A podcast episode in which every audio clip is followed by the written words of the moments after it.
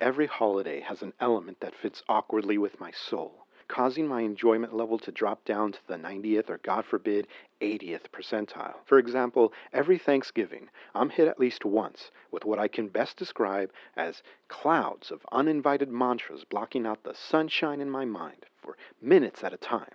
Mantras like, Somewhere there are people starving. Somewhere there is someone going to work that day for a bullshit pre Black Friday sale. Somewhere there are people who can't spend Thanksgiving with their families. Christmas, forget about it. I think of all those people working their asses off to make enough money to get their kids some presents only to come up short. Or the poor fathers dressing up as Santa to surprise their children only to break their necks coming down the chimney. I think of them, and I think of Uncle Alfresco, dead under the Christmas tree, shot through the back of the head. Plus, no bicycle. But I don't get that way with Halloween. I'm not even sure Halloween is a holiday, but for the sake of my rant, let's say it is. I love Halloween and everything about it.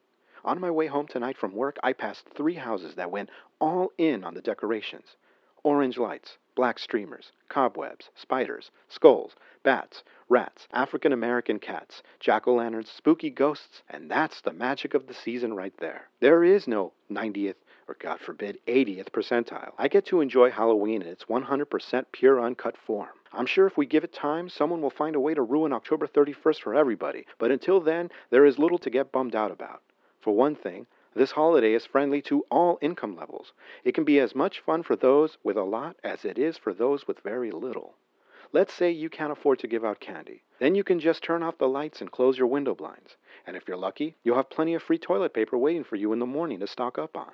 On the costume end, you can pull out all the stops and wear whatever you want, or you can go trick or treating with no costume at all. Now, if the reason you're not wearing a costume while standing on my front porch is because you can't afford one, I understand. But if poverty is not your reason, and you're just some entitled preteen asshole in street clothes with nothing but a pillowcase looking to score one of my fun sized Snickers bars, bitch, you're getting a fun sized stink eye instead.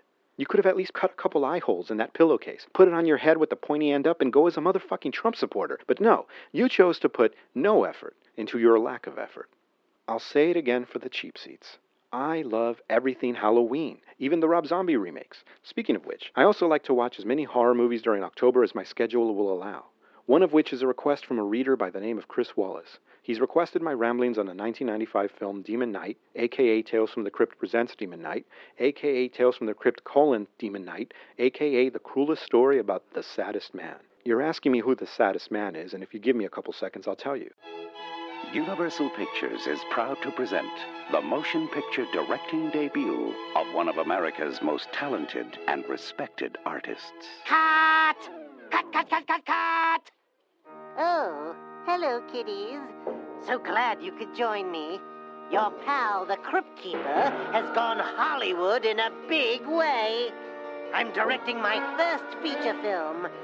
Care for a little shriek preview? For my big scream premiere, I wanted lots of suspense. Uh-oh. Special effects, sex, violence. The kind of thing you could really sink your teeth into. Hi! Frights! Camera! Action! It's about a chase through the ages, a race against time. The war between good and evil. Come on out, everybody. It's time to play. And the final battle between man I'm sorry. and demon. I'm not gonna hurt you. I lied. It stars Billy Zane from Dead Calm, William Sadler from Die Hard 2, and Jada Pinkett from Menace to Society. Ooh, I love those titles. And you'll love Demon Knight. They're here! The demons are here! And ladies, if you think Demon Knight is too gross and yucky, Whoa! Thank you.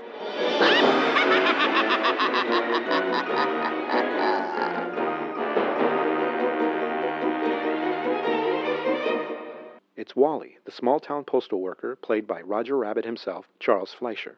Wally's recently been fired because of some bullshit about not being able to steal other people's mail, which I don't get. It's not like anybody is using the post office for anything but voter registration anyway, and what little mail is going around is probably junk and ads and whatnot. If he wants to stock up on coupons to Pizza Hut and Subway, then it ain't nobody's business but his own, and those whom he's stealing mail from.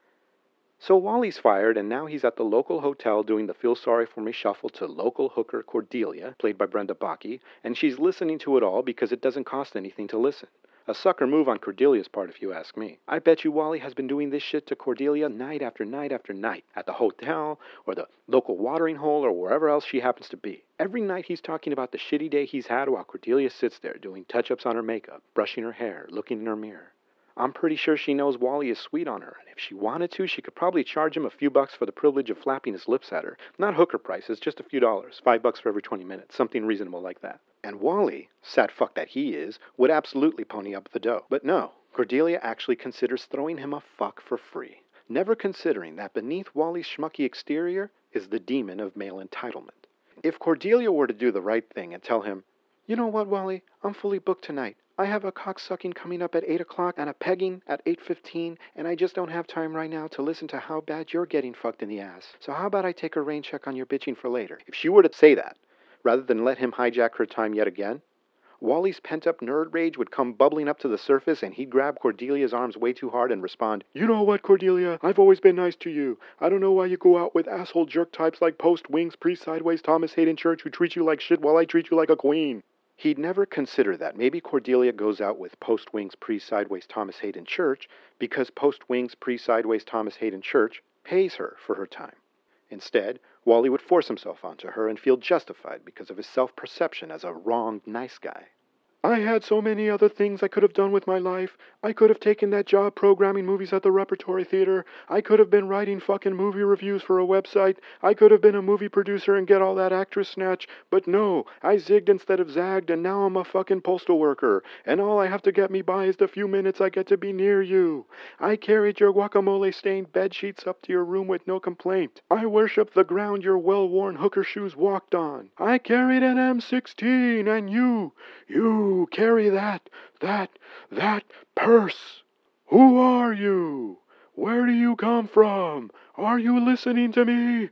What do you want to do with your life, you fucking cock teasing bitch? Sorry about that. I couldn't help but sprinkle a little topicality on that rant back there because the news this past month has really been ramping up with almost daily updates on yet another new member in the public chapter of the Sexual Offender Club, Entertainment Division. Look, I'm no paragon of virtue. I know I'm a creep.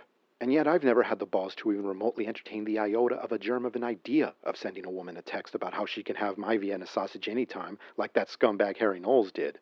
And what the fuck? Okay, look.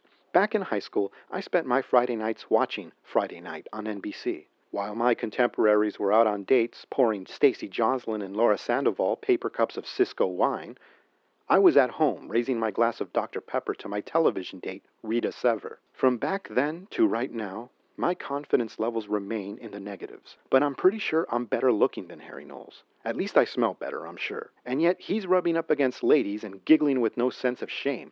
Me, I accidentally brush up against a woman in a crowded room and I immediately drop to my knees and cover my face and go, Oi, lady, please don't hit me in the face. I recently wrote a comment on a female friend's Instagram, and about a minute later I thought, fuck. I might have just sent a creepy comment, and suddenly I could hear the faint sounds of UNITY by Queen Latifah from a distance. I began to panic, and I sent a personal message to my friend, apologizing for what I wrote. All the while, the song was getting louder and louder, and I knew in a few seconds my front door would be kicked down, and in would walk Lexi Alexander like some Chris Hansen of internet movie feminism. I started to sweat, and my fingers fumbled all over my phone until I finally, frantically, repeatedly hit send. And then the music stopped, and I exhaled in relief. So I don't feel like I'm some kind of saint. I have the asshole gene too. But is it really that fucking hard? Okay, wrong choice of word there. Is it really that fucking difficult to not unapologetically over and over again be a piece of shit to the ladies? Or does the difficulty level in being decent get higher and higher the more power one gets? And maybe it's my lowly position in life coupled with a fear of people that keeps me in check. Maybe that's why I think Wally would lose his shit to Cordelia because as nice as he is to her, he probably still thinks in the back of his mind that even an unemployed postal worker is higher on the food chain than Cordelia the prostitute. and therefore she is in no position to be what he would perceive to be ungrateful. Not that any of that matters, because they don't even get close to any of the bullshit I've been spewing, because everybody in the hotel is dragged into some other bullshit involving William Sadler and Billy Zane. Because this movie is called Demon Knight, and not the cruelest story about the saddest man, like I was bullshitting you guys earlier. Okay, so Sadler's a mysterious leather jacket wearing dude named Breaker, and Zane is some good looking motherfucker in a duster and a cowboy hat known as the Collector. And these two assholes are facing off at the hotel over a key shaped relic that contains the blood of James Caviezel, among others, and is the uh, key to controlling all of eternity for either better or worse. Yep, we're talking some good versus evil heaven and hell shit, and you know it's serious business because their tale begins with that rockin' song by Robert Patrick's brother I used to hear on the radio all the time in the mid 90s. And before you can say, oh man, Billy Zane can totally rock the bald look, this chrome domed motherfucker is outside the hotel pouring neon green blood from his hand all over the ground. And out come these impressively nasty looking demon creatures, and they all want in. In addition to our hero Sadler and our couple Wally and Cordelia, there's Irene, the hotel owner, played by CCH Pounder, my man, Mr. Dick Miller, as the town drunk, Wing Sideways as an asshole named Roach, Philbert from Powwow Highway as the deputy, and last but not least, Geraldine, or Geraldine, the ex-con on work release, played by Jada Pinkett before the Smith, before the Xenu, and before their goofy son, who will probably end up becoming president of the United States, given the way things are going in this goddamn country. Oh, and there's a little boy with little girl hair. Let's talk about hair. According to the audio commentary by director Ernest Dickerson, Miss Pinkett showed up with short blonde hair, much to the surprise of the producers who had been expecting her in her usual medium length brown hair. The filmmakers had another hair surprise when Billy Zane showed up to their offices completely bald and carrying a small case containing an assortment of wigs. Zane, it turned out, had been losing his hair for quite some time and was giving Dickerson and company the choice as to which hairpiece they wanted him to wear. In the end, Dickerson felt Pinkett's new blonde look and Zane's naturally hairless pate were the way to go for Demon Knight. So what we have here is one of those people trapped inside while outside hostile forces are trying to get in movies, or a siege movie if you want to be that way. On the commentary, Dickerson brings up Night of the Living Dead, Prince of Darkness, and Assault on Precinct 13 as major influences on this film. I'm a sucker for siege movies. Maybe because as a shut in, my life is a siege movie, and all you motherfuckers on the outside are trying to get at me with your fun activities like talking to people and having barbecues and checking out live music and going out on dates and all that bullshit. Anyway, in between the sequences involving the skinny, freaky demon crackheads getting inside the hotel to fuck everyone's shit up on a permanent level, you have scenes where Zane is going about it another way by trying to sweet talk these innocents into giving him that key, and their souls, I reckon, in exchange for a better life or in the case of that asshole Roach, just a mere opportunity to live his asshole existence because Roach is a fucking asshole. I mean, shit. You have Breaker telling you that these things, these creatures that shoot green lightning out of their eye sockets after you shoot their eyes out, are demons from hell who want that key to bring darkness back to all of creation. And you're still going to be like, nah, that's bullshit. I'm going to give that key to that evil collector, and I'm sure he'll let me move on while the whole universe turns to shit. You tell me that the green lightning coming out of those slimy crackheads is their tortured souls, and I'll believe you. I really will. I see that shit and I'm ready to believe anything. You can tell me the lightning is the evil engrams being purged from the now clear thetans of these beings, and I'll fucking believe it, and I'll buy every fucking copy of Dianetics, and I'll give it to my relatives and all two of my friends while apologizing to Tom Cruise. I'll apologize to all of them. I'll be like, John Travolta, you and Kelly Preston are the gold standard of heterosexual marriages. I'll blow that creepy fuck David Miscavige. I'll do all that shit if I see some shit like that. Some fucking crackheads with green lightning. They went old school practical with the effects for this movie, but it's not like they had a choice. They shot this in 1994, after all, and they certainly didn't have the budget for CGI. And thank the maker that they didn't, because I like the old school shit. There's lots of old fashioned prosthetics and real fake blood and latex and all of that shit for nice helpings of gore here and there. The opticals are just that opticals. We're talking matte paintings on glass, models being blown up, and footage being shot in reverse only to be played back forwards to complete the effect. There's another audio commentary on the Blu ray by the special effects team, and it's fun to listen to them talk about the nuts and bolts, pointing out the difficulties of setting up these old school effects and stunts on what was pretty much a 24 7 schedule. But judging by the satisfied tones these gentlemen have while watching it all over again, the end results were well worth the trouble. Also, they mentioned that William Sadler was the kind of good dude given to buying the whole crew pizza on occasion just because. Fucking A, Mr. Sadler. I felt the performances in this film made Demon Knight better than it really is. First, let me talk about our boy Billy Zane. The Phantom here is having himself a good time playing the villain. His collector character is clearly from hell, but Zane mostly plays it goofball style with lots of funny lines that I found out later were improvised. My favorite being, Fuck this cowboy shit! You fucking hold dunk, po dunk, well then there, motherfuckers! While he's doing his in on the joke thing, everybody else is playing this on a more serious tone with only the occasional moment of levity when it's called for. Sadler does very well in the role of Breaker. He has this mix of uneasy and weary that he pulls off. The more you get to know his character, the more his performance makes sense. He has the weight of the world, of all worlds, on his shoulders. He's running the mother of all relay races and knows it's a matter of time before he loses his step and has to hand the baton to someone else. If I have any complaints, it's that I feel his role was sorely lacking in doing some naked Tai Chi like he did in Die Hard 2. Pinkett slowly gets better and better throughout the film, which I feel says more about the way her character was written rather than her performance. You couldn't really do more with her character without ruining the who is going to survive feel to the movie. So for most of it, she's mostly relegated to reacting to all the blood and slime being thrown about. And then there's the great Dick Miller being awesome as always just by being Dick Miller. Which is not to say that he's not acting. It's just that by simply being Dick Miller, he exudes enough awesomeness. His face tells a million stories, and there's a moment late in the film where he has this look that tells you one more. A story about a man who can't overcome his weakness, even if it means making the most terrible decision of his and everybody else's life. So don't ever let anybody tell you Dick Miller isn't that good of an actor, not unless you're going to give them a backhand to the face in response.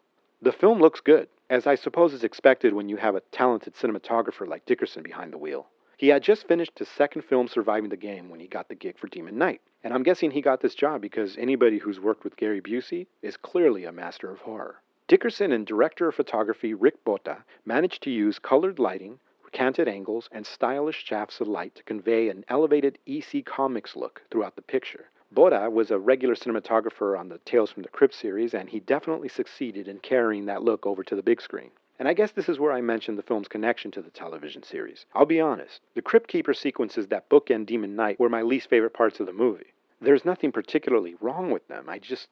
I mean, you do get to see tits and John Larroquette in the opening, and as far as I'm concerned, when it comes to John Larroquette, I'd throw myself on the mercy of his night court anytime. Am I right, John Larroquette's wife? The plan was to make three of these Tales from the Crypt movies.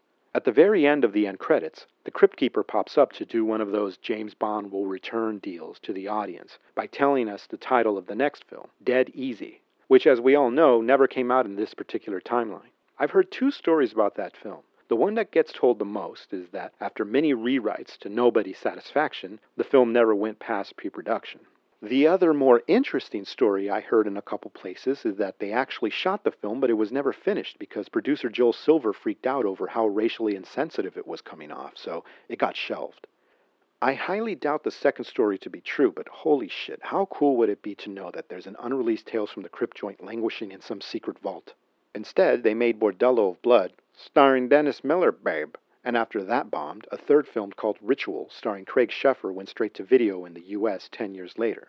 And that's your Tales from the Crypt trilogy right there. What can I tell you? I'm not King Hollywood. I don't make the rules.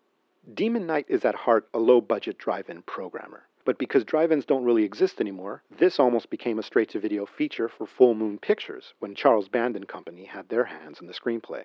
If it had gone that way, I bet you the demons in the film would have been 12 inches tall and Tim Thomerson would have played Breaker. Instead, it was given big studio attention and bright Hollywood sheen, and the end result is not the most original movie, nor does it really feel or encapsulate the Crypt comics and television series. But for what it is, it does it well, and it makes for a dependable viewing choice during Halloween season. Well, I have nothing else to say about this movie, so I'll close it out with this. I read somewhere that you are never more than a few feet away from a spider. Upon reading that, two thoughts came to mind. The first being, Aye! My second thought was, wow, I guess that means every time I see someone in a movie brush away cobwebs, like they do in Demon Knight, there must be a spider watching this from a few feet away. And the spider's thinking, God damn it!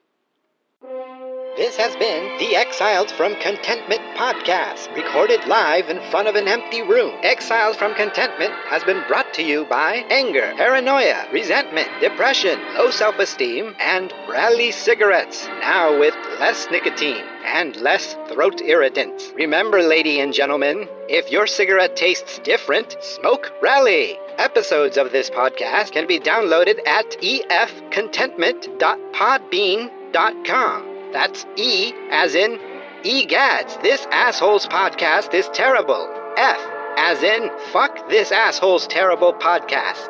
Contentment as in something this asshole hasn't felt in a very long time. Dot pod as in podcast as in everybody's got their own goddamn podcast nowadays. And bean as in what the Mexican American host of this podcast probably eats every day. Am I right, real Americans? The Exiled from Contentment podcast can also be downloaded at exiledfromcontentment.blogspot.com. You can find us on Facebook, Instagram, and Twitter as EF Contentment, all one word. Follow or friend us so we can then immediately have your tweets and posts muted in order for us to have a higher friend and follower count while pretending that we care about you. You can also email us at exiledfromcontentment at gmail.com. Until our next ramblings, this is Princess Sparkle for the Exiled from Contentment podcast saying take care and be well.